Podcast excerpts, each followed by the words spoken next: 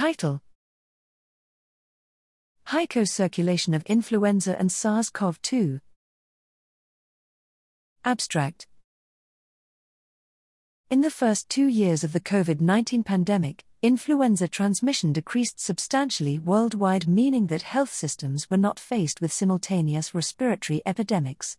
In 2022, however, substantial influenza transmission returned to Nicaragua, where it co circulated with SARS CoV 2, causing substantial disease burden.